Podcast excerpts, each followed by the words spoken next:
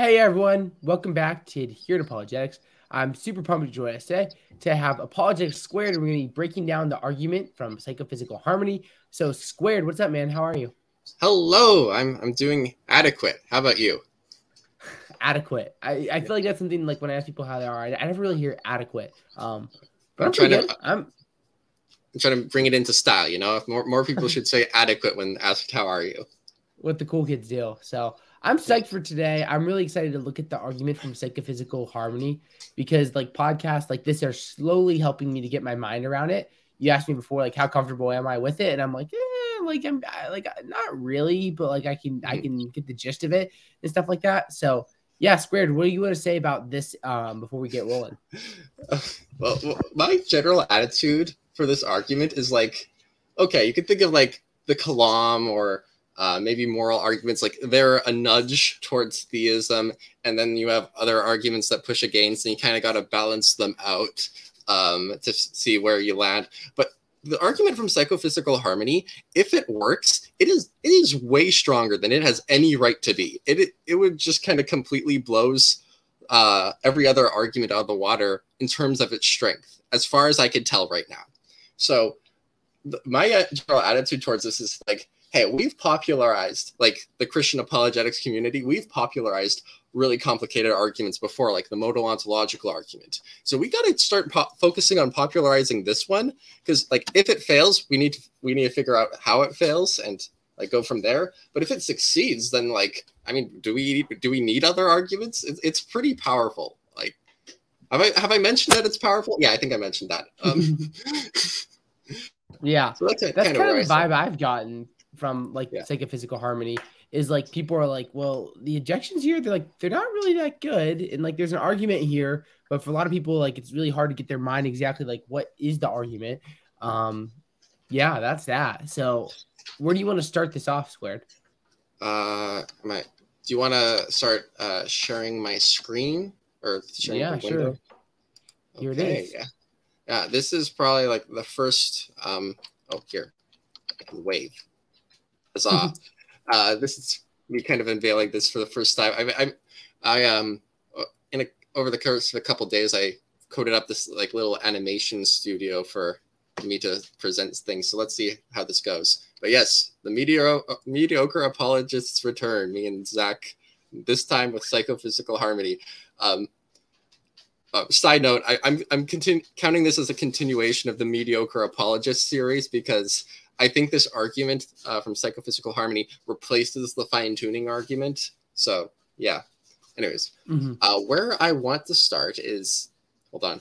Going to take some time for me to walk over there. Slowly wait. Which is interesting. I love how you talked about how it kind of like is like replacing the fine tuning argument because we did a big long stream with a lot of slides about the fine tuning argument as we go Yes. into psychophysical harmony. And um, James Fodor talked about the electrons in love objection to the fine tuning argument, and like that was on my list of things to like look into, but I didn't really like grasp how powerful it was. But basically, the uh, uh, argument from electrons in love is like, hey, you uh, you can't run the fine tuning argument until you take into account psychophysical laws. And the argument from psychophysical harmony is like, okay, yeah, let's do that. Let's take into account psychophysical laws.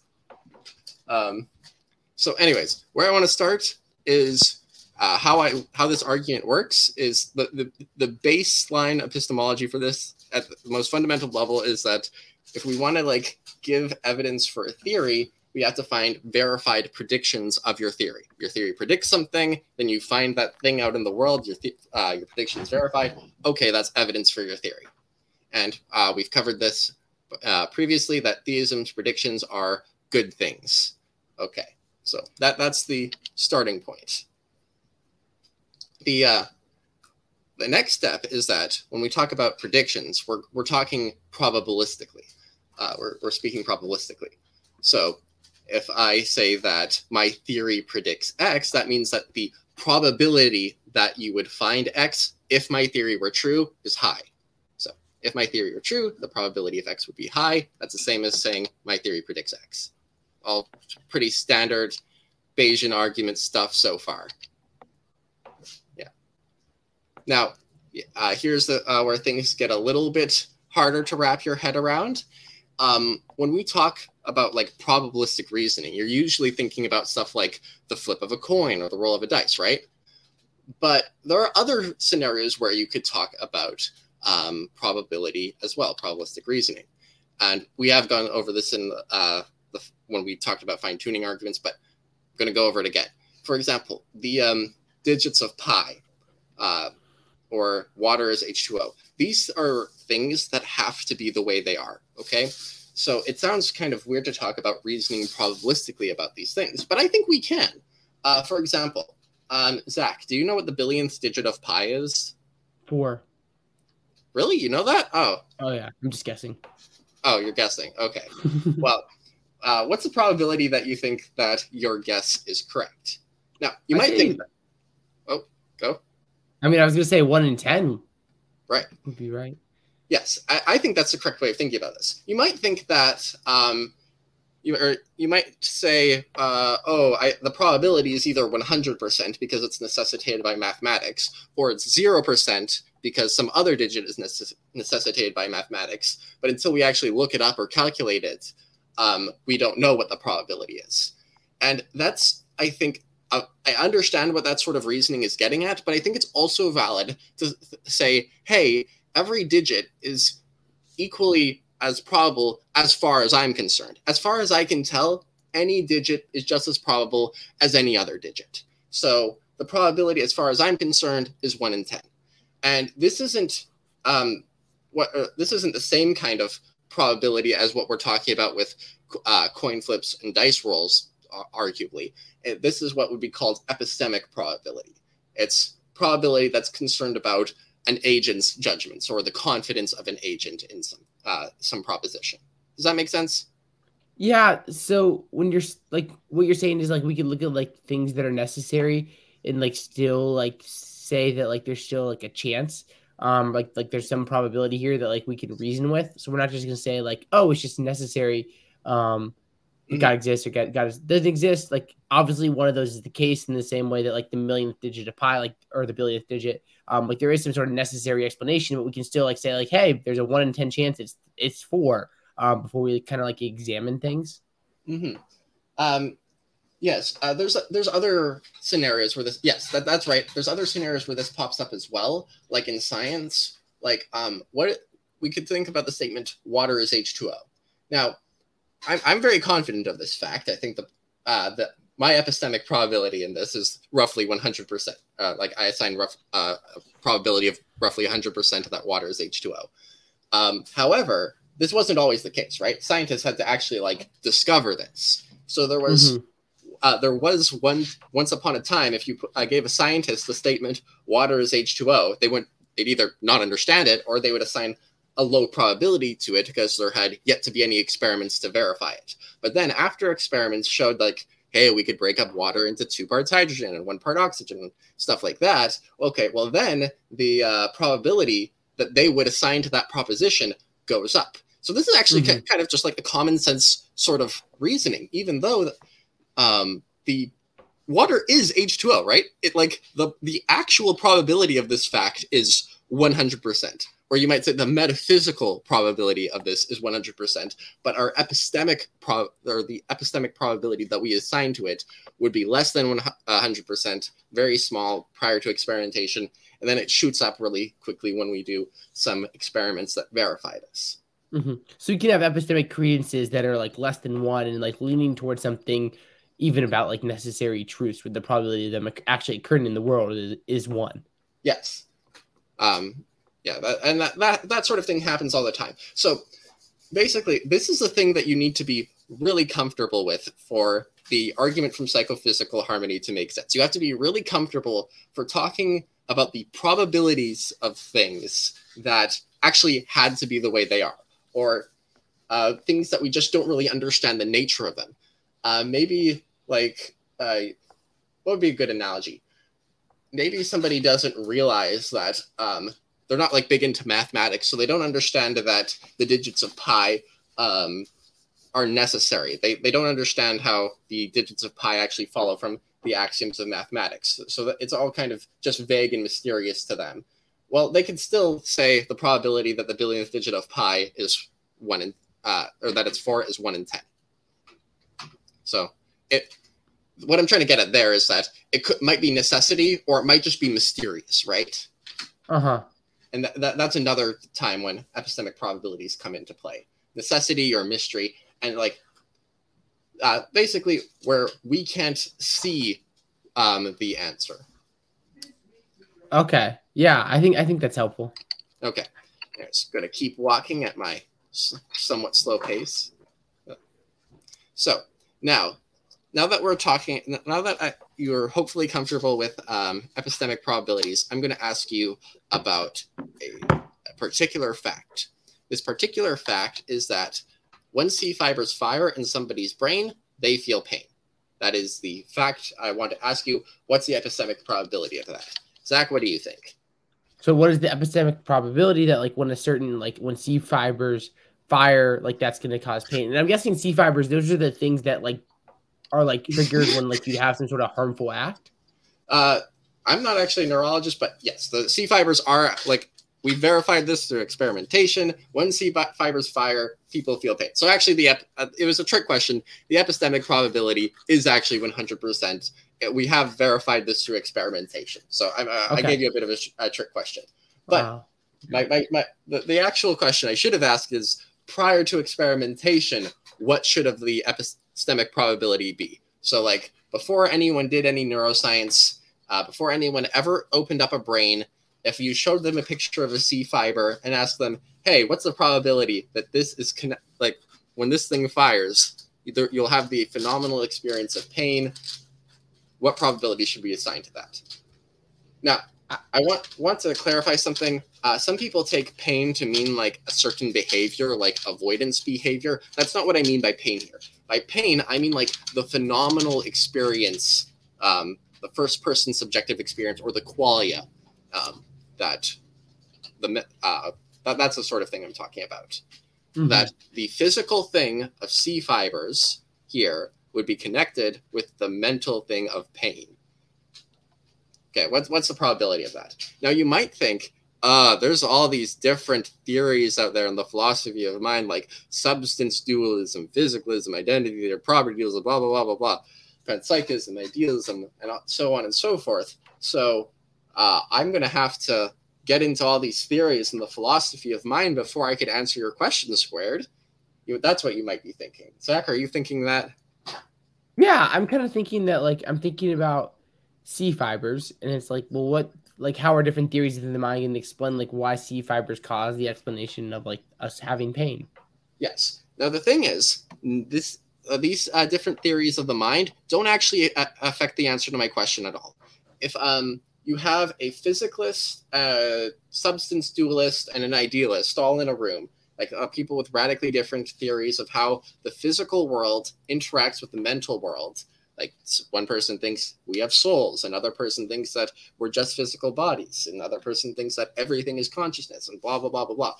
Whatever view they hold, that won't actually help them to realize that C fibers are connected with pain. Like it won't. They can't just sit on a uh, armchair and reason. Well, you know, everything is fundamentally consciousness. Therefore, um, a nerve with this particular molecular structure is going to be connected with pain. No, they can't reason like that.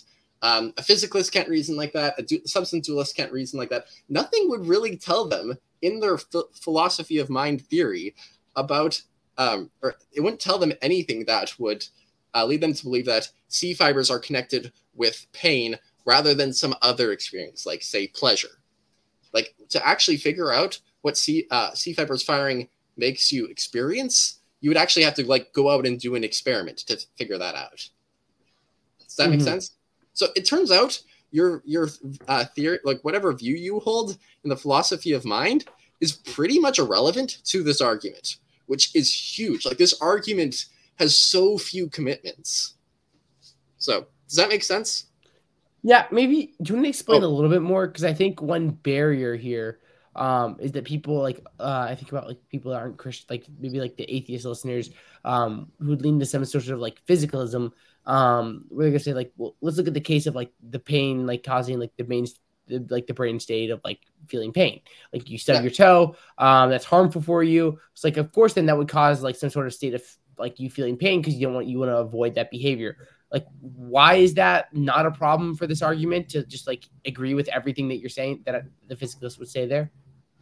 So I think uh, the the so where do I want to take this? So first off, um, one thing I want to clarify that I don't think I made very clear is that we're talking about the probability that uh, C fibers are connected with pain rather than any other mental experience like pleasure or the taste of cherries or the smell of sawdust. So that's one thing I want to clarify. Uh, the other thing is that um, I want to uh, focus on the specific physical structure of C fibers, and I want to talk about the probability that an agent would assign to it prior to actually seeing that when you um, uh, when the C fibers fire, you feel pain. Uh, you might think of that. Uh, we want to make the a priori assessment of this. So we haven't actually done any experiment. Like we're thinking before we've done actual experiments to show that when you stub your toe and damage your body and you've um, and C fibers fire, you feel pain. No, we're just talking about uh, before we've seen any of that. We're just like sitting on our armchair reasoning about philosophy, and then somebody shows us a picture of a C fiber and says, "Hey, what does uh, what experience is associated with this?" Now, that question won't be affected by your uh, philosophy of mind. Like, there's nothing um, in physicalism and nothing that uh, in idealism, nothing in any of these theories that say talks about carbon atoms or the structure of nerves or anything like that. So no, no um, your view in the philosophy of mind won't affect your probability assessment of this fact. Okay, that's helpful. We're, you're saying, hey, let's like let's take a giant step backwards here and yeah. like just think about the picture of like a C fiber, like just a C fiber there. Yes. What is the probability that that C fiber is going to be affiliated with the mental state of pain? Yeah, or we get uh, we're focusing on C fibers, but like you could do other things like a dopamine receptor being experience uh, being connected with pleasure or associated with pleasure or whatever one whatever word you want to use. Uh, okay. Any physical structure and the associated mental uh, mental state or um, experience. Okay. Yeah, that's helpful. So now the hold on, I, I have to walk over because I forgot what my next slide is. we got to keep all these like clever transitions in mind. So I, I love this walking guy. Um, we can keep the walking guy like like words to say as the walking guy keeps walking to the next. Yeah, I, I, should I, probably. I love this touch. I love it though. I really do love it. Thank you. I should probably speed him up though. Um, oh shoot, I forgot to. Oh yeah. So here's the, the I, I I put wrote this here. Big question: How probable is the uh, the connection between C fibers and pain? I forgot I put it on this slide, but yes, this is the big uh, big question. Um, now my little diagram in the left here, uh, I I put that there because the um, there's going the argument's going to work slightly differently if you're an epiphenomenalist. If you think that um, the uh, physical causes the mental, but not vice versa. Versus if you're like more of a substance dualist type view, if you think the physical causes uh, things to happen in the mental world and the mental causes things in the physical world, uh, that that's going to change the the structure of the argument slightly. So keep that in the back of your head. Anyways, on we go with a amazing transition dialogue. so, and uh, this is how I think that we could answer the question of what's the probability that C fibers would be connected with pain. Well, we could answer this question roughly in the same way we would answer the digits of pi question. So you might think that, hey, there are roughly 10 possible digits as far as I could, uh, I'm concerned about what the billionth digit of pi could be, uh, 0 through 9. So 10 options, probabilities 1 in 10. Okay, I think that's a, a reasonable answer. Well, C fibers, as uh, before we actually do any experience or experiments, as far as we can tell, C fibers could be connected to the experience of pain, could be connected to the experience of happiness, could be connected to the experience of tasting cherries, could be connected to the experience of smelling cheese. By the way, when I say experiences here, I'm using I'm using that in place of the word qualia because, like, in my mind, qualia is like one of those um, like overly philosophical terms. Like I think m- most people like think of use the word experience when philosophers mean qualia, but that that's kind of what I'm trying to get at. Anyways, mm-hmm. on the flip side, uh, what the experience of pain could be connected with? Well, there's a lot of f- options for physical things that it could be connected to as well. So, like, it could be connected to dopamine receptors, it could be connected to um, mitochondria or water molecules. I don't know. I mean, before doing any experiments, like, we have no reason to rule out these kind of weird answers down here as either. So, I think that the probability that C fibers would be connected to specifically pain like this is going to be astronomically low. Each of these lists um, that we have as options for like the connection are, are massive lists. They're uh, on the left here we have all epistemically possible like physical structures, and on the right here we have all epistemically possible mental experiences. Having a connection between specifically C fibers and pain is going to be super duper improbable. Does that make sense? Yeah. So we're looking at like C fibers here, and we're saying like just going back to this example, and obviously there's other ones like you talked about here, like you've done your slide, like you have dopamine receptors and whatnot, and Yep. saying like, well, like C fibers can be correlated with a lot of things, like pain or happiness or a cherry taste or a cheese smell, like all these other things, and that's kind of like the phenomena that we're examining here. Yes. Like um, there are 10 options for what the billionth of digit of pi could be. So the probability of any one answer is 1 in 10.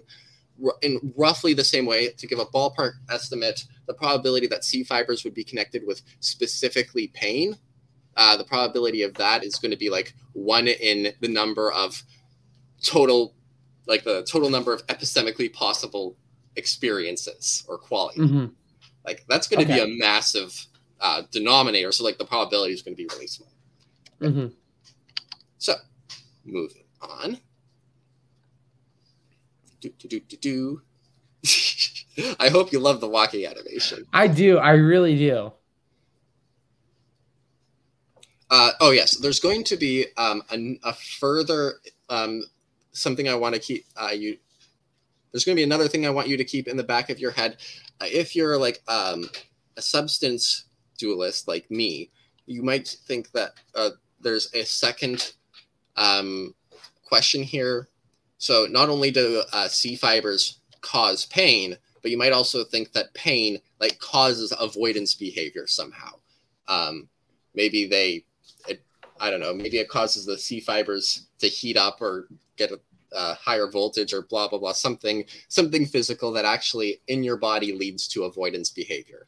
Some physical effect that uh, causes avoidance behavior. Does that make sense? So then you would have like two sets of connections Okay, so we have the connection of the C fibers are causing the phenomena of pain, Yeah. and like that when we phenomenally like experience pain, that's going to give us like that avoidance behavior of like we don't like that. So yes like um, you might think like hey uh, you're um, you're you're doing some dumb game where you're seeing how how long you could hold your hand close to a f- uh, flame so like there's some conscious decision here choosing to move uh, keep your hand there and um, you might think that the uh, mental experience of pain is actually like going causing your behavior of moving away eventually. Um, you might think that. Uh, an epiphenomenalist somebody who's like a physicalist or an epiphenomenalist they won't think that we have this second um, connection here. There's just this uh, the physical things causing the mental experiences of pain. Mhm. so Okay. that that makes sense? Yeah, so you're looking at like two different connections here, like the C fibers Yeah. and like causing the pain, and there's a question there, and then the pain causes the avoidance, and there's a, there could be a question there. Yeah, and like th- this second one's optional because you might not be an epiphenomenalist. So uh, I want to like emphasize this argument can work pr- pretty much no matter what your views are in the philosophy of mind. So I'm just like saying, hey, you might have the second um, optional set of connections here. You might not. Okay, moving on. Do, do, do. Quite literally moving on because your guy Yes. keeps on moving. So now I want you to consider a weird scenario. So I want you to consider a scenario where um, C fibers are actually connected to pleasure. So when you ever you like stub your toe or something, um, you feel a, a jolt of pleasure, and dopamine receptors are actually uh, connected to pain. Um, so whenever you do something that normally give you a dopamine hit, it actually gives you a jolt of pain if you're an epiphenomenalist, like uh, you, you imagine this scenario. So um, I'm walking along, do do do do do, and I stub my toe, and I get a jolt of pleasure. Well, all the physical processes are the same, so I do the exact same thing, I uh, as I would if pain was associated with C fibers. I'd you know try and nurse my toe, make sure it's uh, healthy and all that, and try and um, get the well, essentially try to get uh, whatever uh, nerves are firing to stop firing because it's very unpleasant. Uh, except no, it wouldn't be unpleasant in this scenario. It'd be very pleasant. It would be very pleasurable. Mm. I'm worried that I went through that a little fast and it was hard to follow me. Uh, so I think you're just you're saying like, hey, let's like imagine this weird scenario where you're walking down the street, you stub your toe. Um, yep. Instead of feeling a lot of pain, you feel a lot of pleasure. Um, yes. Yeah. But uh, uh if if epiphenomenalism is true, so we're ignoring this optional second um, set of connections here. Um, if there's just epiphenomenalism, that is, if the uh, physical world like causes experiences, but the experiences are like a fifth wheel that doesn't interact with the world at all, then after you stub your toe, then whether or not uh, C fibers produce pleasure, whether they produce pain, no matter what they produce, the same thing is going to happen. You're uh, are going to bend down, try and nurse your toe, make sure it's not broken, and all that sort of things. And whether or not it caused pain or it caused pleasure, because you know same things are happening physically. Your brain's being completely run by physical processes. Your body's being completely run by physical processes. So your the physical world is going to look the same. And you know this ex- this is kind of weird, right? Because the um, there's a total mismatch of what's going on in your mind and what's going on in the physical world. But notice, notice this uh, set of connections here C fibers being connected to pleasure and dopamine receptors being connected to pain. That's going to be just as probable prior to actually going out into the world and doing experience uh, mm-hmm. a priori that like that is to say a priori that's going to be just as probable a priori as the normal one c fibers being connected to pain and dopamine receptors being connected to pleasure they're going to be equally probable so uh, you might like you, you're already starting to see this problem. Uh, if you're an epiphenomenalist, then the, uh, the fact that we get pain when we uh, damage our bodies is just as likely for us to have gotten pleasure as when we damage our bodies. Does that make sense? Yeah, I'm I'm tracking with you you here. So like what you're trying to do in framing the argument is say like, hey, um, like start with like mere C fibers or mere dopamine receptors. Like yeah a priori, like we have no reason to think that like one would cause pain and one would cause pleasure. Um, so we have this big problem of here, like why did C fibers then end up with lining up with pain, and why did dopamine receptors like wind up ending up with pleasure? Um, when it seems like just epistemically it could have been the other way around. Yeah, and now the uh, the a naturalist might say, well, hold on, I'm a substance dualist, which they probably wouldn't say because most naturalists are not substance dualists. But maybe they mm-hmm. would. They'd say, hold on, I'm a substance dualist. Then I think that pain causes avoidance behavior and pleasure causes, like, I don't know, maybe like rep- repetitive behavior, like some sort of reward like behavior. Okay. And then, so I could give a story that evolution would actually select for uh, whatever happens to cause pain to be the thing that fires, so to speak, when I damage my body. Because evolution would want that because it'd be survival promoting for me to avoid whatever behaviors give me pain. Some they could get you know something along those lines. Um, but the problem is is that uh, there's a priori the probability that pain would be linked to whatever physical effect is correlated with avoidance behavior, the probability of that is going to be really low because there's a lot of things that pain could be connected to and it seems that pain could just as easily have been, uh, or the the um, physical effects that the experiences of pain and pleasure could have, they could just be swapped, and that would be equally probable. So, the probability that uh, you would have, um, uh, or sorry, the uh, substance dualist type uh, view here isn't in any better standing because it's still a really low probability that we would have something that gives us the correct effect. Like uh, you could, we could run the uh, same thought experiment where you feel pleasure, uh, but the pleasure is linked to avoidance behavior, and it, it has some contribution to you nursing your toe and making sure it's not broken, and um, you you have I don't know a delicious apple, and that gives you a dopamine hit. Again, I'm not a neurologist, so I don't know how accurate the neurology is. Um, that gives you a dopamine hit and that gives you lots of pain and you're like ah i want to do this again and you, you eat more tasty apples something like that um, mm-hmm.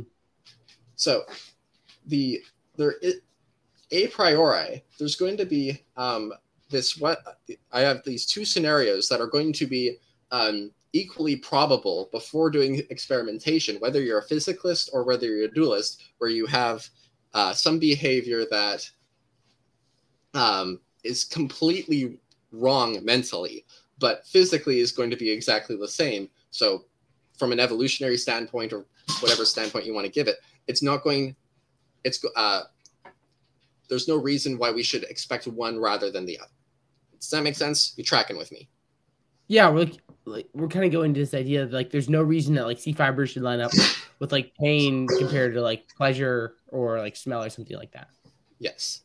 Um, the the experiences being something that makes sense is going to be just as probable as the experiences uh, being something that doesn't make sense a priori. So now we're going to um, generalize the argument because we were just talking about um, C fibers and dopamine receptors and pain and pleasure. But, like, you know, our brains happen to have a couple more things in there than that. So let's generalize this argument to all connections between all epistemically possible physical structures and all epistemically, epistemically possible experiences. Ah, what a mouthful.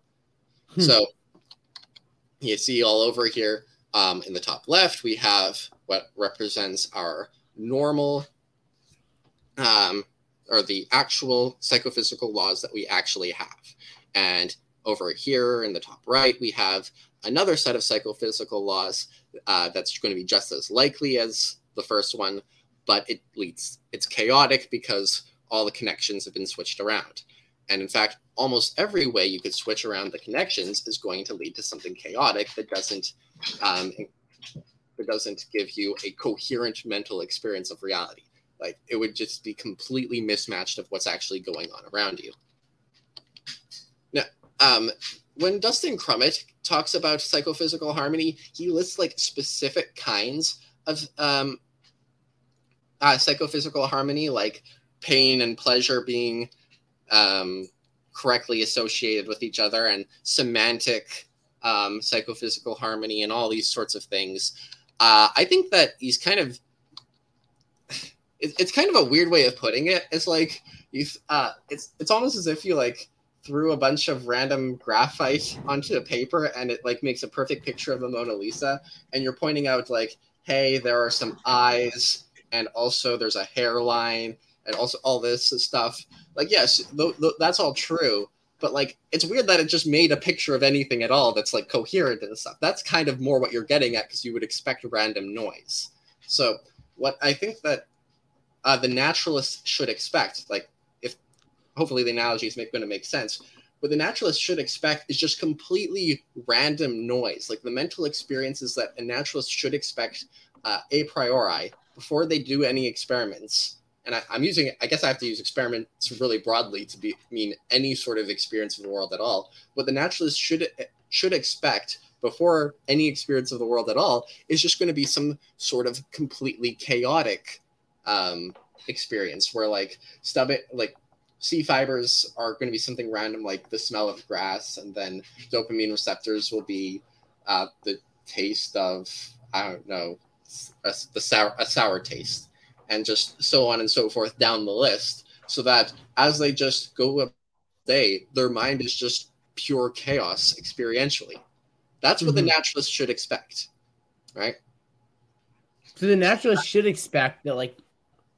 given naturalism like brain states um or like like physical experiences should just like kind of like randomly like line up with like different like causing different mental experiences. Yeah. And the reason that they should expect this is because like just given like uh, like a priori, there's no reason that like one physical state should cause some specific mental state. Yeah. Like when, when you sit th- and think about this, it's kind of weird because we're reasoning about literally the most um, obvious facts that we've ever come in contact with. Like, namely, we just have a coherent experience of reality. We don't have static, ex- like, our experiences aren't just static noise. Yeah. Um, but like that's actually super surprising since we have like the, uh, these experiences are being given to us via a brain and like the, uh, that's going to be translated through these psychophysical laws. By the way, I haven't actually defined a psychophysical law yet. The psychophysical law just would be something like, hey, when uh, C fibers fire, you experience pain. That's what a psychophysical law would be. Anyways, so now I want to talk about the strength of the argument. That's that's what this thing this thing here is. Um, because every dot is going to represent like one set of psychophysical laws. Um, the, the picture I hear of on the left as like the physical world being inputs and the mental world being outputs. Um, every um, dot represents a way of like drawing out the arrows to connect the um, the physical the uh, inputs to the outputs. Mm-hmm. And uh, I think a, a, good estimate of how many dots there are is going to be two to the power of uh, B, which means like the number of brain states. I, I used to uh, refer to them as brain states. I, I started calling them physical structures. Anyways, that's why it's uh, B here in this presentation. Anyway, two times B, the number of brain, physical brain states, physical structures, times the number of mental states or experiences or qualia. Um, the, the, the way I derive this figure is that the number of relations between two sets, A and B, uh, is going to be 2 to the power of a times b. So that, that's kind of where, where I pulled this figure from. And that's going to be a massive figure. Actually, b is itself just insanely massive. The number of epistemically possible brain states. So that's like physical structures that prior to experimentation could conceivably be uh, the thing in a brain giving experiences before we actually like look into the world and see what's actually uh, parts of brains and giving us experiences. So this would include I um, like physical structures that don't even obey our laws of physics. So like that would be a massive number. Um, and mental states uh, that that's like all experiences that could conceivably be had by a creature. Like we uh, as humans have like an insanely wide range and variety of experiences each of which is completely unlike any other experience. Like our uh, smell is completely unlike color, and color is completely unlike taste, and we have just so many experiences like this. Like this, um, but like we're just humans. Presumably, other creatures like bats or fish or so on and so forth, they have other senses and other completely different kinds of experiences than we do like the number of mm. epistemically possible mental experiences is going to be huge so like the number of epistemically possible sets of psychophysical laws is going to be insanely huge so the probability of getting um, uh, one that is going that uh, actually has a sort of harmony between it or, or, or sorry a harmony between the physical and the mental is is going to be well the um, the number of uh, epistemically possible sets of psychophysical laws um, where harmony occurs divided by this massive number. Does that make sense? Yeah, I think I'm tracking with you. So the we're, so the you're looking at like brain oh, states. Okay, so I, looking at. So can I interject real quick? Mm-hmm. Yeah, go ahead. So say like you had uh, some red jelly beans in a jar, and you want to talk about like what's the probability that I get a red jelly bean? Well, it's uh, the number of red jelly beans divided by the number of other jelly beans, right? So, to, or sorry, the, not, not the number of other jelly beans. It's the number of red jelly beans divided by the total number of jelly beans. So if uh, there's like a thousand jelly beans and 10 are red, then the probability of getting a red jelly bean is one in a hundred. So what I'm trying to do here is to tell you how many jelly beans there are. It's this number here, two to the power of b times n. It's um, it's a huge, huge number. So um, unless that numerator is going to be uh, insanely huge as well, then the probability that we would get this sort of psychophysical harmony between physical and mental um, states is going to be in- insanely low. But as we showed just from the simple thought experiment with stubbing the toe, like it's actually super fragile. Psychophysical harmony is insanely fragile. If we uh, swapped out uh, the um, experiences of just a couple physical states it would it com- kind of completely destroy a coherent experience of reality. So it's actually going to be a tiny number divided by this insanely massive number. Is that sorry? Makes sense? Yeah, because yeah, you're what you're trying to do is like look at like all the different like brain states that are possible and then timing that by like all the possible mental states that can be correlated with all those like physical states. Oh, sorry. Uh, the, the I hope this diagram illustrates like the, what the I'm talking about is the number of ways of correlating physical with mental. So Okay. the number of different like combinations of arrows. hmm It's not exactly arrows because, you know, presumably um, one uh, physical state might correspond to a bunch of different mental states or Yeah. uh, no mental states. So uh, I have to tweak the math to reflect that. But that's how I get this number here. Does that make sense now? Yeah. Okay, that makes sense. Cool. So that that's uh, that's we're almost done the argument. So the probability that you would get the um, uh, psychophysical harmony, that you'd get like a coherent experience of the world at all, given naturalism, is going to be roughly one divided by two to the power of b times m. Um, now, it's not actually going to be one divided by that number. It's going to be, it might be actually a relatively large number, like maybe they're like a, a googol um, different uh, set of uh, googol different set, um, psychophysical laws. I can speak. Hold on. A googol the, the number of this. possible psychophysical laws that produce psychophysical harmony might be a googol and so insanely big, but we're dividing it by something that's insanely massive uh, compared to that. So, like, we're dividing it by, say, a googolplex. So the numerator doesn't really matter. We could basically just ignore it. Like, it's still going to be like 0.9999999 times a googolplex. It's, it's, it doesn't really affect it much. We could practically ignore the numerator, right? Does that make sense? Yeah. So you're just you're just saying that like one over something is gonna give you like this like really really really small number. Um. Yeah. let me uh, here's another analogy i came up with when i was um, discussing this I, um, with somebody else uh, let's say you have monkeys at a typewriter um, and you want to like just generating random text and you want to talk about the probability that they would come up with a work of shakespeare or like or not, maybe not a work of shakespeare just some something coherent something readable. And you'd be like well the letters are coming at random so it'd be like one in the poss- the number of different combinations of letters. So there are 26 letters so one in 26 to the length to the power of the length of the book that they're writing. So that, that's roughly an estimate on how probable it is that we, these monkeys at the typewriters would produce a coherent book and you might counter that by saying well it's not one in that because there's like so many different uh, books of that length let's say it's um, 10,000 letters long. I don't know how, how many pages that would be, but like it's a 10,000 letter long book.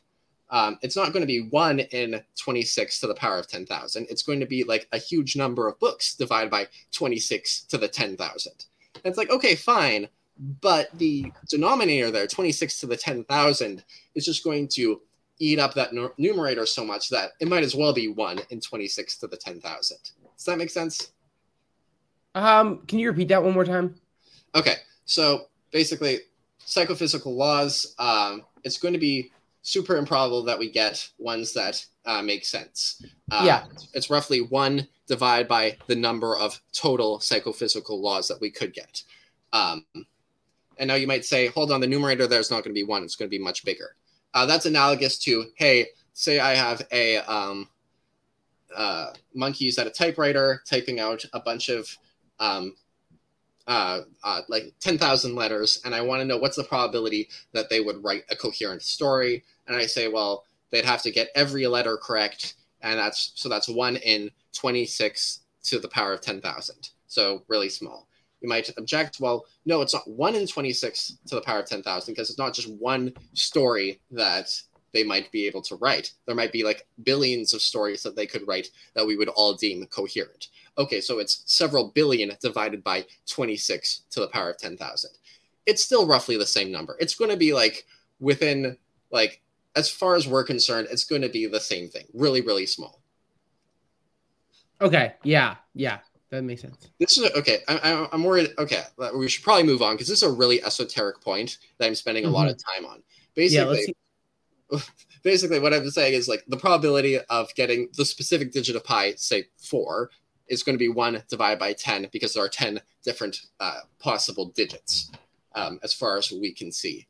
And the probability of getting psychophysical harmony is going to be like a, basically if you're a naturalist, the probability you should assign to getting a non-chaotic experience of reality is going to be one divided by the total number of different ways of matching up brain states to physical or brain states to mental states, physical states to mental states.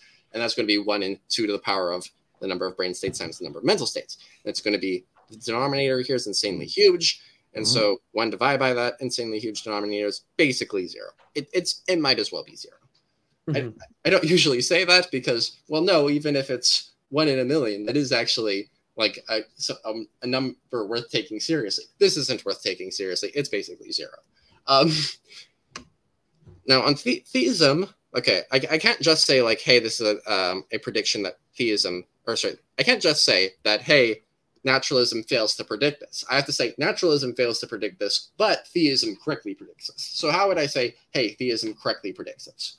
Well, on theism, the probability that you would get um, psychophysical harmony is going to be super duper high. Why is it going to be super duper high?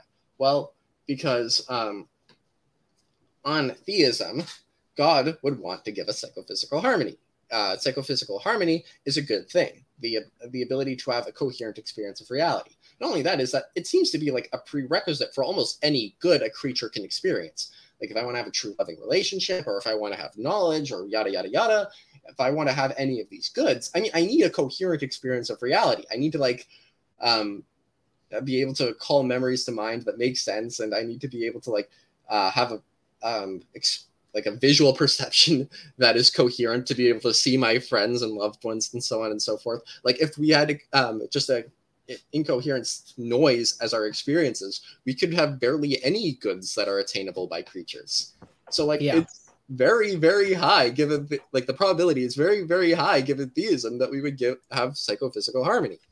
So now, if what this means is that uh, theism does very well in predicting what we see. That we have, uh, like the um, grabbing a jelly bean from a huge pot of jelly beans. That analogy doesn't work because basically, on theism, you have an agent who's like trying to find a red jelly bean. Um, naturalism, yeah. the jelly bean is just being picked at random, so the probability of it getting of it being red is uh, super duper improbable. And because mm-hmm. the stat is insanely big, like the fact that we actually have a red jelly bean is um, very, very large evidence for theism and against naturalism. So, okay, yeah, I think that's pretty clear. Yep, that's the that's the gist of the argument. And now I have I have this thing over here that says what is the second word? Suspense. The E N mm. Oh, oh, it says the end. There we go. That is the end of this argument.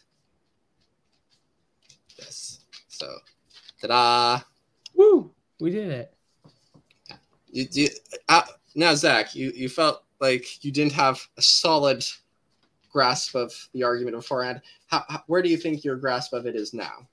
I think it's better. Um, it was helpful looking at like when you talked about the distinction between like brain states and mental states and looking at like what is like a physical harmony all about mm. and what you're trying to say is like we're looking at it and saying like hey we have the existence of like these brain states here um and we also have the existence of these mental states and it's like why on earth are these brain states lined up with the mental states and like that's the big mystery that's like a physical harmony and this argument's trying to explain and saying like hey theism is going to do a lot better job um than atheism Yes. Or naturalism.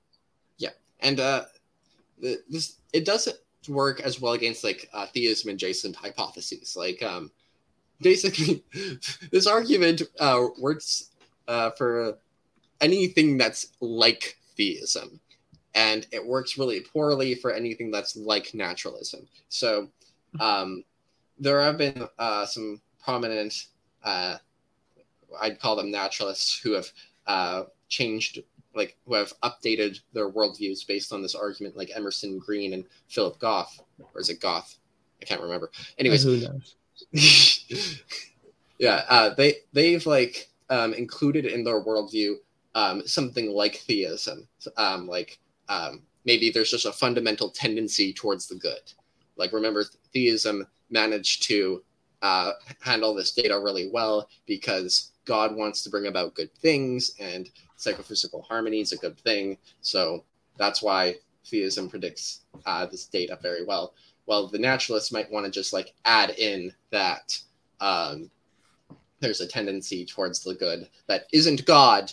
It's not God, but it, but is the tendency towards the good somehow Mhm. in, in some way. So that, that might be how you know a naturalist would deal with this argument. You know, which is a step in the right direction. But like having a sort of like indifference towards psychophysical laws in your worldview is just you know, um, I, I I don't see how you could have that. Yeah. Okay, so I'd love to get through a couple things I was thinking about squared, and like you're by no means like the poster boy for this argument, but I'd love to kind of get your thoughts on them.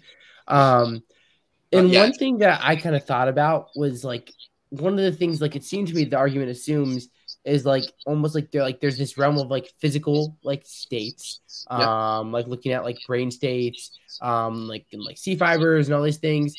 And then there's also this realm of like mental states, like pain and pleasure and happiness and sadness.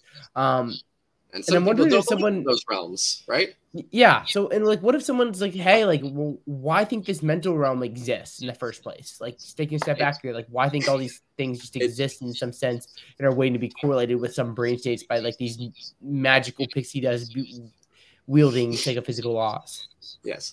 This is why I love the argument so much. It doesn't have to exist. There could mental reality, like sorry, mental experiences don't have to exist. Qualia don't have to exist. The, this argument still goes through. Um, why? Well, okay. Um, because there is, in some sense, there is pain that we conceptualize differently from C fibers, right?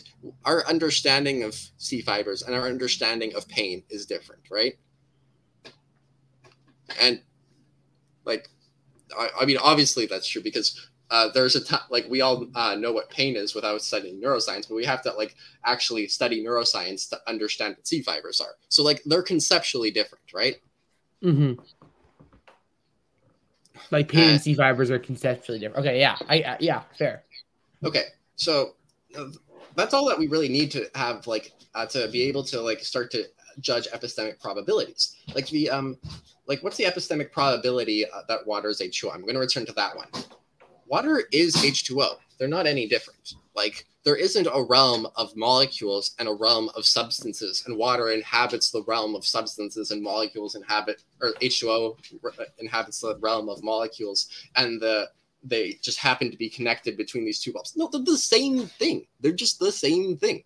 But we could still do epistemic probability about, like, we could still assign epistemic probabilities to this fact. So when we talk about, like, what's the probability that C fibers are pain, they don't have to be different. They could, um, they could be literally the same thing conceptualized two different ways. We could still do all the same probabilistic reasoning in this argument. It doesn't change a thing. So, like, this argument assumes so very little about the uh, philosophy of mind. It's just like baseline, just like very basic observations, like "Hey, stubbing my toe hurts," and "Hey, I have a coherent experience of reality." It doesn't need much more than that. Do you think that like the argument from psychophysical harmony? Do you think that there's like the possibility of like wondering like why think that? So obviously, like in this world we live in, like C fibers um, cause pain, uh, or like are correlated with pain. But I'm wondering if like what if someone would say that like maybe in a different world like see maybe something else like what was the see I'm not a neuro person at all. What was the thing that you talked about that causes um um so something causes dopamine states cause pleasure, right? Yeah. So do- what if dopamine dopamine- equals pleasure? Yeah, let's just go with that. So there's that- objection in my mind here.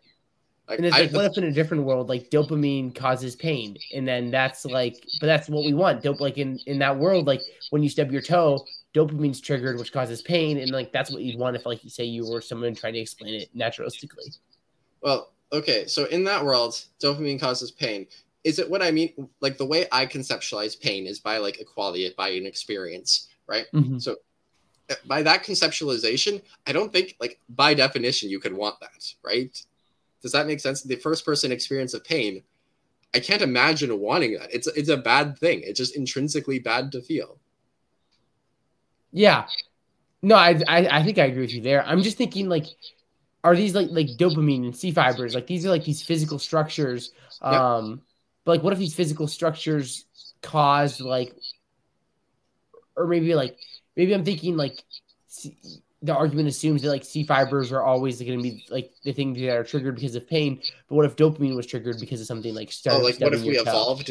If what if we evolved differently? Yeah, I Well, I think I think that makes the argument stronger because not only do like the psychophysical laws have to go a certain way for our, uh, our uh, for us to have like a coherent experience of the world, but now our evolution has to go the right way. Now, like, um, oh, by the way, I've been focusing on like, um, sorry, this is a random note because uh, I've been focusing on like small structures like C fibers and dopamine uh, receptors and stuff like that. But you could also do it on like a macroscopic scale of like um, entire brain states, like how your entire brain looks at a given moment. And that, if you run the argument that way, it gets around worries of like functionalism and stuff. Sorry, I forgot to mention that earlier. Just throwing that in there right now.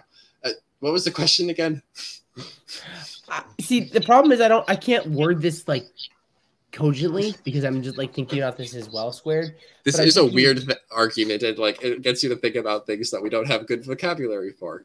exactly um so i guess the best thing i could do is like sketch a scenario like say that Yeah. you're walking down the street and this is a different like world we evolve differently. These aren't humans; these are like zoomins. Zoomins. Zoomins and Zoomin Joe stubs his toe.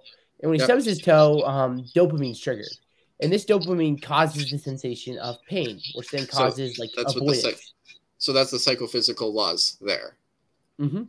Okay, and so in this world, the physical evolution is different, and the psychophysical laws are different. Hmm Yeah. Okay, so Zoom Zoom and jo- Joe can reason, hey, what's the probability that I would get psychophysical laws that would correlate dopamine to pain? Huh, that'd be pretty low. In fact, insanely low. Now that I think about it, and so there must be a god. He could run the same argument. hmm Does that answer your fair. question? No, that's fair. That's that, Okay. that's a great way of thinking about that. Yeah, I think that, I think that's fair. Okay, there are some other. I could run into the like the main objections if you Yeah, want. let's do that. Okay, the main one, everyone brings it up evolution. Uh, it doesn't work. If Mhm. if you think that um, there, I, I, I, my script, like I'm working on a video for it, and I said uh, in my original uh, draft of it, I had something like, if you think that this objection makes sense, I, I guess you should just rewatch the video up to this point. Uh, that, that, that, that that's not the tone I want. Like that might sound rude. I don't I don't want to come across as rude. That's not the tone I want to give. But this objection it doesn't really like get at the argument. The entire thing is that the no matter um, the physical world doesn't impact the mental world. It basically says, hey, um, there's this sort of disconnect between what the physical is going to look like and what the mental is going to look like through so um, evolution that only touches what the physical world's going to look like evolution like if we think of it as like this guiding force to anthropomorphize evolution it, it, it only has its hand in the physical world. It doesn't have its hand in the mental world. And what uh, f- affects the physical world has on the mental world that's only going to be mediated by these like layers of arrows right? And these uh, psychophysical laws. So evolution cannot actually produce psychophysical harmony. It's impotent to do so So evolution, like the, you're you're gonna say then like it's not really gonna like do any work for you because there's no design in evolution towards like a physical harmony. It's more like Right. focused on like the physical development. Yeah, like so evolution might be um, geared towards C fibers, but C fibers aren't geared towards like C fibers don't produce pain without psychophysical laws. Uh, evolution might be um, geared towards dopamine receptors when you're in a um, reward state. Um, okay, but the psychophysical laws determine that uh, produces pleasure. So like evolution uh, can only control these irrelevant aspects, or maybe I should say aspects that are only relevant if we get lucky with the psychophysical laws. So what if like I'm thinking about evolution here, um, and like so like say you have some sort of scenario where like someone's being like mauled by a tiger. Um, in one world the C fibers cause pain and it's going to cause avoidance, but like obviously you're gonna, they want to escape the tiger. But wouldn't couldn't you say like in a different world that they um the C fibers cause like the feeling of pleasure, and the person just like lets them get mauled by the tiger because it, it, it, feels nice. Like, wouldn't there be some sort of evolutionary advantage for like your mental states being like line like correlated with like the feeling of like ple- pain over pleasure in that scenario? Right. So remember, there are like two rows of arrows, and so what you are imagining is that the second row of arrows, so to speak, are fixed, where pain causes avoidance behavior and pleasure causes like repetition behavior or whatever you want to call it, rewards behavior, mm-hmm. rewarded behavior. Okay, so um, those uh, scenarios are going to be equally likely as to scenarios where we have it inverted, where uh, pain is linked to uh, rewarded behavior and happiness is uh, associated with avoidance behavior. So we uh, could also have a scenario where um, uh, pain causes you to be like, ah, I want this to happen again. And that's what your physical body does whenever it's in pain. So in that world, if uh, the tiger eats him and he has pain, and he's like, ah, I want this to happen, and so the, the, it lets the tiger eat him, well, then that's terrible. Um, actually, in that scenario, evolution would select for uh, you to feel pleasure whenever a tiger eats you, so that you're like, ah, I want to run away physically. Does that make sense? Like it still has to uh, be mediated by psychophysical laws. So evolution w- uh, still wouldn't uh, select for one rather than the other. Okay, yeah, I think I'm. I think I'm tracking with you here. What other like objections do you have that you'd like oh, to talk about? Let me uh, let me just say one more thing on the last point. Basically, you give me some scenario. You tell me what evolution wants from from a phys- uh, in terms of physical states of affairs. I could give you a bajillion um, different sets of psychophysical laws where evolution gets what it's want what it wants, uh, but it doesn't get psychophysical harmony. So that's why psychophysical harmony is so hard to get via evolution. Can okay. you repeat that? I'm sorry. Basically, you tell me what evolution wants, what phys- uh, sets of physical affairs evolution is trying to get. I could give you a bajillion and one different psychophysical laws where evolution does get what it wants. It gets like survival promoting behavior, but we don't have psychophysical harmony going on. And okay, yeah, yeah, that's helpful. Okay, so uh, another other objections. One is like, well, hey, this is kind of like a fine tuning argument, right? So what about a multiverse? Well, a multiverse of psychophysical laws. Um, well, you can't use the weak anthropic principle on that, right? Like if uh, what, what like for the um, fine tuning argument, the standard one, you have like um, a billion different universes, or in, let's just say infinity different universes, each that are all um, different in terms of the physical laws governing them. And in uh, we happen to find ourselves in the uh, universes that have uh, physical laws because that's just the only universes that would have observers. Did I say that right? So that, that, that's what the fine. That's the way multiverse works with fine tuning. Uh, the standard okay. fine tuning argument. Yeah. With psychophysical harmony, let's let's think of a world with um, there's like just duplicates of our universe, our physical universe. So the physical laws are the same because this isn't an argument about physics. Um, so all the physical argument, or oh, sorry, all the physical laws are exactly the same through, across infinite universes, but the psychophysical laws are different. And you might say, same idea in in that multiverse of psychophysical laws, we'd expect some observers would have like you know um, a coherent experience of reality. The problem is, is that you can't use the weak anthropic principle. Every other uh, universe in this multiverse also has observers, and they are observing things. It's just their observations are all incoherent noise. So, like, you can't use the multiverse.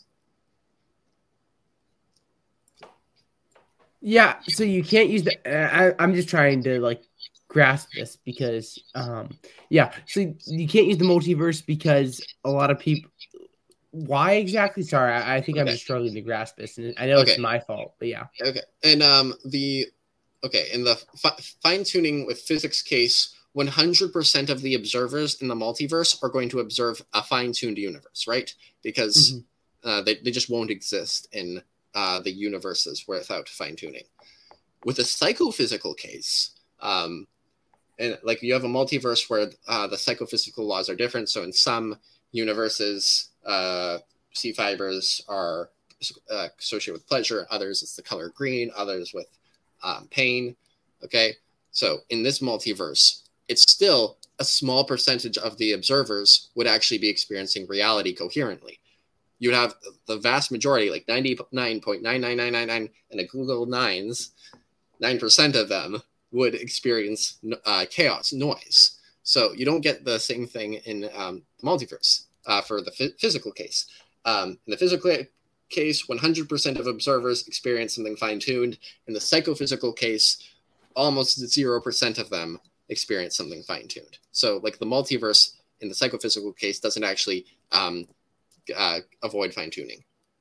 Okay, actually, that's a lot more helpful. Um, and I, what I mean by that, I mean, like, I, I, like I, my mind can like make sense of it more. We're yeah. saying like, hey, like in a multiverse, in like a psychophysical argument, you still have most people not experiencing psychophysical harmony. So the yeah. argument, like, there is no psychophysical harmony um, for most observers in that case. Yeah, and it's not it's not like you're dead if you don't have psychophysical harmony, like how you you'd be dead if there wasn't physical fine tuning.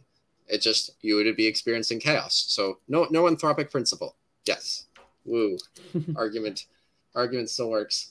Um, another objection is that hey, basically the um, the uh, red jelly bean in a vat of uh, different colored jelly beans that aren't red. That that basically that that sort of um, analogy, that sort of mental picture that I gave, it assumes that um, every jelly bean is equally likely. That's that's sort of what the argument's getting at. That's what the mental picture is kind of getting at. And so, what I'm assuming in this argument is essentially that every set of psychophysical laws has the same epistemic probability. Uh, maybe here's another way of putting it. With the digits of pi case, I assumed that every digit of pi had the same for being the billionth digit of pi, I assumed every digit was equally likely. Uh, but you can't do that with psychophysical laws. You can't assume that every set of psychophysical laws is equally likely. So, um, like simpler uh, sets of psychophysical laws, for example, m- might be more probable than unsimple sets of psychophysical laws. So then it wouldn't be like, hey, all of them are equally likely, so it's one divided by that uh, two times b t- or two to the power of b times n. It's uh, some other number. Okay. Mm-hmm. Uh, is are you tracking with me with the objection? Yeah. So basically, okay. like the objection is like maybe like it's simpler for there just to be harmony versus like disharmony. Yeah. Yeah. Uh, the set, set of psychophysical laws that's simplest might have psychophysical harmony. Um, this is this uh, objection. I think it's actually funny because it makes the argument stronger. So, uh, s- simple sets of psychophysical laws uh, would look something like, hey, um, every physical ex- uh, structure uh, corresponds to the sensation of warm bathwater. That's what uh, Dustin yeah. Crummett uses. That, that's a simple law. So it would be like, a, that's a simple set of laws. So simple sets of laws like that would be given a boost once we consider simplicity. And, but our set of psychophysical laws, as far as we can tell, like we have no sort of understanding of an underlying simplicity to them like c fibers causing pain dopamine receptors causing pleasure so on and so forth this all seems kind of weird and random mm-hmm. like not simple um so if you want to give like you want to bias the probability that um in favor of simple sets of psychophysical laws then what that does is it just makes um two to the power of b times m. That's like uh the one over that number, uh, one over two to the power of b times. That's an upper bound on the probability that we would get um, psychophysical harmony. It just makes it uh, it makes the argument stronger once we consider uh, like trying to bias certain sets of psychophysical laws. Okay, uh, now the meat and potatoes argument. Uh, this is this is the the big argument that everybody likes. Oh, before I mm-hmm. move on, should I ask? Um, does that make sense? The sim- the simplicity stuff that I was saying.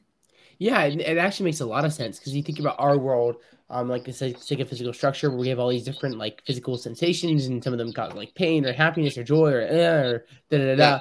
And what you're saying is like, hey, it'd be a lot simpler if everything just caused like a like a like a white eh. Yeah. Just, or like everything just caused pain or everything just caused pleasure.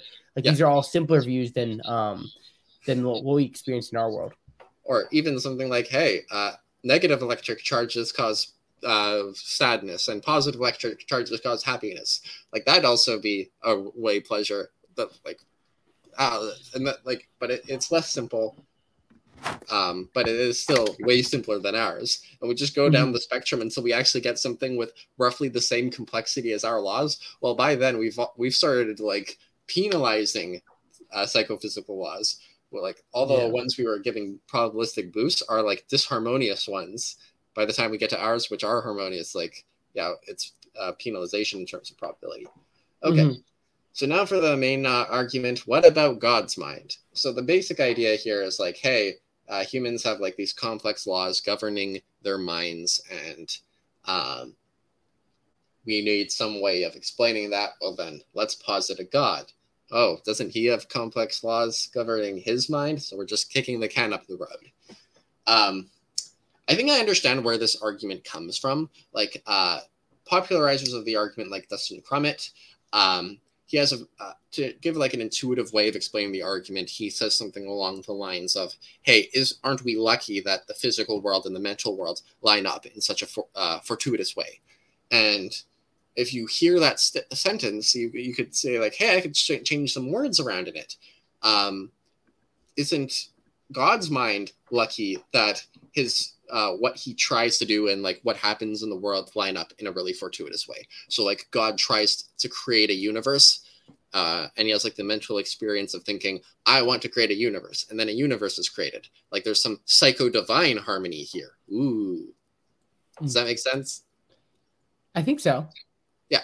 Now the problem is is that this is just confused. Um, the at, at least in my opinion, uh, the argument from psychophysical harmony when Dustin Crummett gives that explanation of like, "Hey, aren't we lucky?" He's like shortening or you might say like compressing an actual Bayesian argument. Like naturalism does not predict this, and theism does predict this. Therefore, we have evidence for theism rather than naturalism.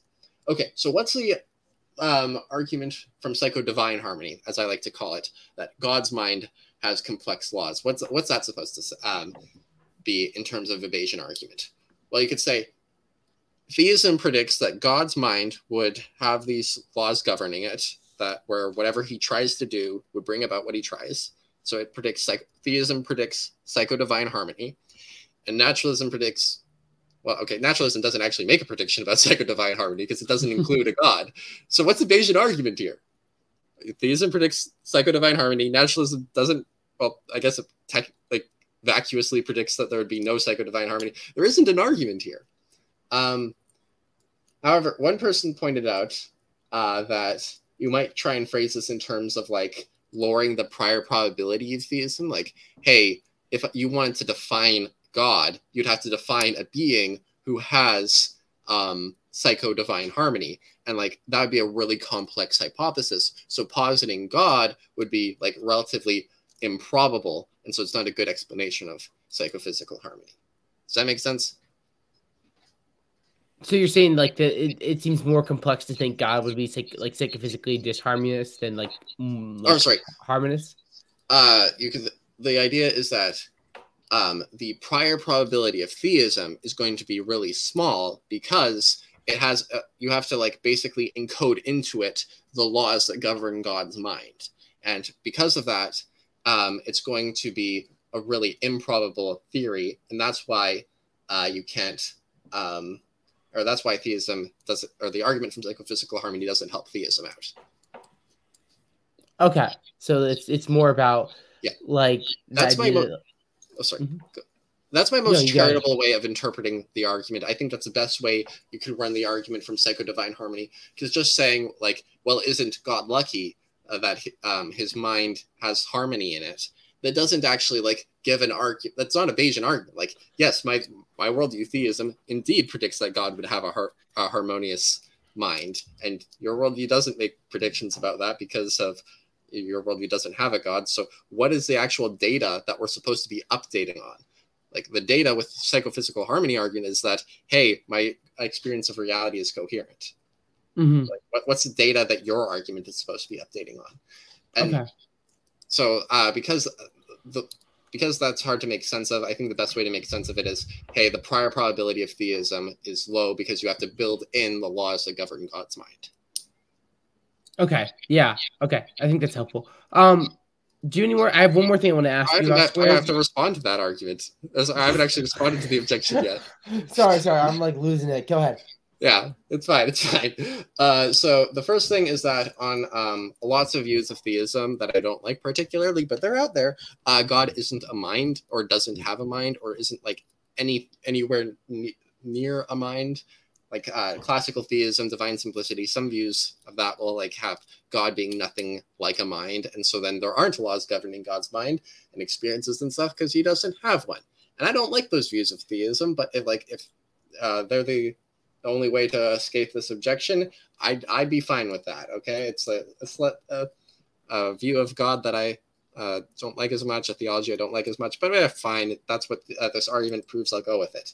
Except the this argument doesn't prove that because uh, the laws that govern God's mind are actually going to be really simple. It's going to be mm. things like, hey, if God intends something, that thing happens. If something is true, then God believes it. If something is good, then God desires it. Like that's going to be like those three laws are going to be all that you really need to uh, completely describe the laws that govern God's mind, as far as I can tell. So, yeah, I think this objection is.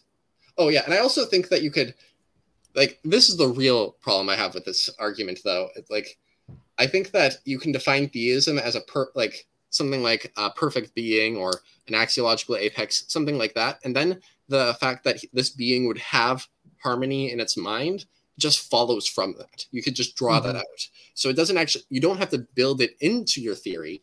The fact that God has a harmonious mind would just fall out of your theory. So yeah, those are like the three problems I have with that argument. But that's that, uh, looking in the comment section, people who seem to have at least like somewhat of a grasp of the argument, this seems to be the biggest hook, uh, hang up for them. So I hope, like, I want it to die because like it, it, it, it seems just confused in my mind, and in yeah. its best form, it's just a really weak objection. That's kind of what I think, and it seems like to me when I think about this argument squared and like this counter argument is being raised, like I kind of like go with where you're at with like God being a perfect being. Because I think that like if you like you have God as a perfect being, would make sense that like a physical states like he would be harmonious because that is perfect. That comes from the nature of a perfect being.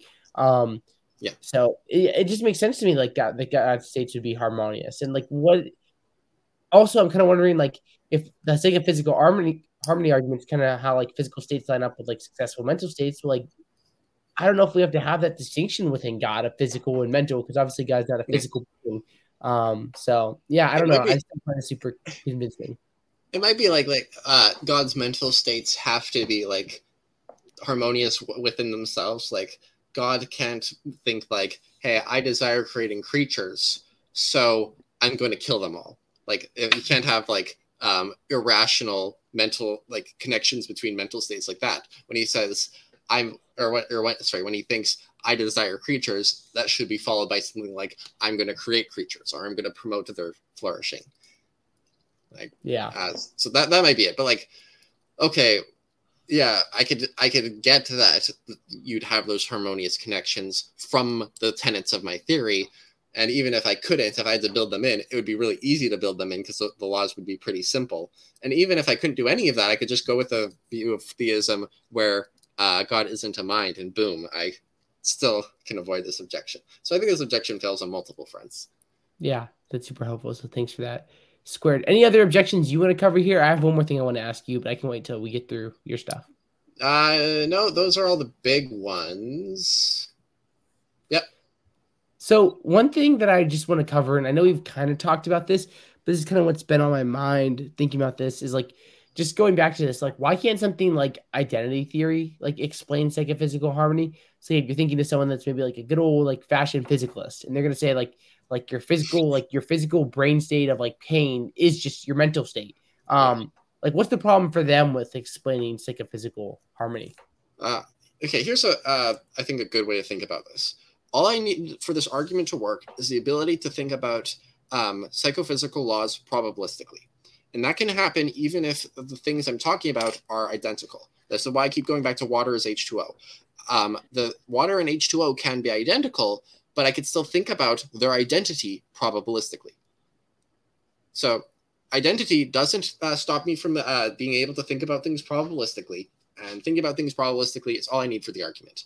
So even if you're an identity theorist, physicalist, all the way, the argument still works. No premise would be objected to by um, assuming so, some sort of physicalism or identity theory. Mm-hmm. Yeah, I think that's good, and I think that like thinking like, about it, like the identity theorist could like would say like, well, maybe that like still like that brain state, like you have like that neuron which causes your state, like that brain state, um, where like you stub your toe, maybe that like it's identical with your feeling of like happiness. It's like that, that there is yeah. still like that's like a physical harmony problem even for the identity theorist. Yeah, a priori, prior to experimentation, water being H2O or maybe just HO, uh, hydrogen monoxide, um, uh, those would be like probably roughly equal before you like actually like split up uh, water into hydrogen and oxygen, even though water is H2O. And then like a priori, C fibers being identical to pain and C fibers being identical to pleasure, those would be roughly equally probable before you actually like you know ex- like observe the world around you. Mm-hmm. Okay, yeah, well, squared. I think that's super helpful. Um, yeah, anything else you want to cover here? I really appreciate your time and that amazing animation you put together. Um, yeah, I feel like I actually have a lot more clarity about this argument now. So this has been this has been huge. Yeah. Uh, one thing is that like um in apologetics, there's some a curve that's kind of like the Dunning Kruger curve, where it's like you start to get into apologetics, and like when you're a little bit into apologetics, you're like, wow, the case for Christianity is amazing, and nobody could ever rationally be a non-Christian because like the arguments are just so overwhelming and stuff. And then you realize, like, oh, hey, wait, no, there's actually objections to these arguments, and these issues are all really complicated. And you're like, oh no, is, is my life a lie basically and then yeah. you like at least in my experience you find that you dig in and it's like okay these arguments have like something going for them um there was there was like a truth to like my initial impressions that these arguments were super strong but then I, I find that once you get to psychophysical harmony, there's also just like a giant spike upwards because this argument is just just, so so super powerful, and yeah. like I need I want this argument to get more uh, popular because, like, if if that's wrong, I want to know, it. if it's right, then I want mm-hmm. everyone to know. Um, yeah. Uh, another thing is, oh, electrons and love. Uh, I was I, I, mentioned that at the beginning, so I should probably bring some closure to that point. Um, basically, go. Let, let's imagine like a fine. Let, us think about the fine tuning argument. Um, the idea is like God would want to make a universe like this one that's fine tuned uh, for life. That's basically what the fine tuning argument is getting in. So it gets all the constants uh, and the right values so that um, uh, creatures like us can emerge. Well, if the psychophysical laws were different, um, so that brains like ours don't actually produce mental experiences or they produce just garbage mental experiences, then f- fine tuning a world like ours wouldn't be valuable for God at all, right? Like if the psychophysical laws um, weren't fortuitous for creatures like us. Does that make sense? Sorry, repeat that. I was like taking a sip of water and I like I was like tracking with you and I lost my train of thought for a sec. Okay. That's yeah. So imagine the psychophysical laws were some way such that uh, this universe, uh, our universe, didn't produce conscious uh, creatures at all. Like we're just walking around without any conscious experiences, or mm, conscious yeah. experiences are just garbage and all that. Um, psychophysical laws like that would mean that God would have no reason to create our universe, right? Yeah. So then okay, if uh that that that's true, then what whether or not God would create a given universe is dependent on what psychophysical laws are true. So then the fine tuning argument, you can't actually run it. I can't say like, oh, the probability that God would create a fine tuned universe like ours is high, because I need to first like factor in that we have uh, psychophysical laws that make universes like ours probable. Mm, so yeah. I, I, I basically, if I want to run an argument uh, that um, considers psychophysical laws, then I can't really run an argument from fine tuning. okay, like, yeah. The objection from electrons in love is basically just the last part. You can't run an argument from fine tuning. uh, but like, I'm like, well, yes, but like, also, you you you kill the fine tuning argument, but like a phoenix, uh, rebirthing, except way more fiery and mm-hmm. powerful this time, you get the argument from psychophysical harmony. Yeah. Yeah, there okay, we go. Yeah. Poetic Phoenix.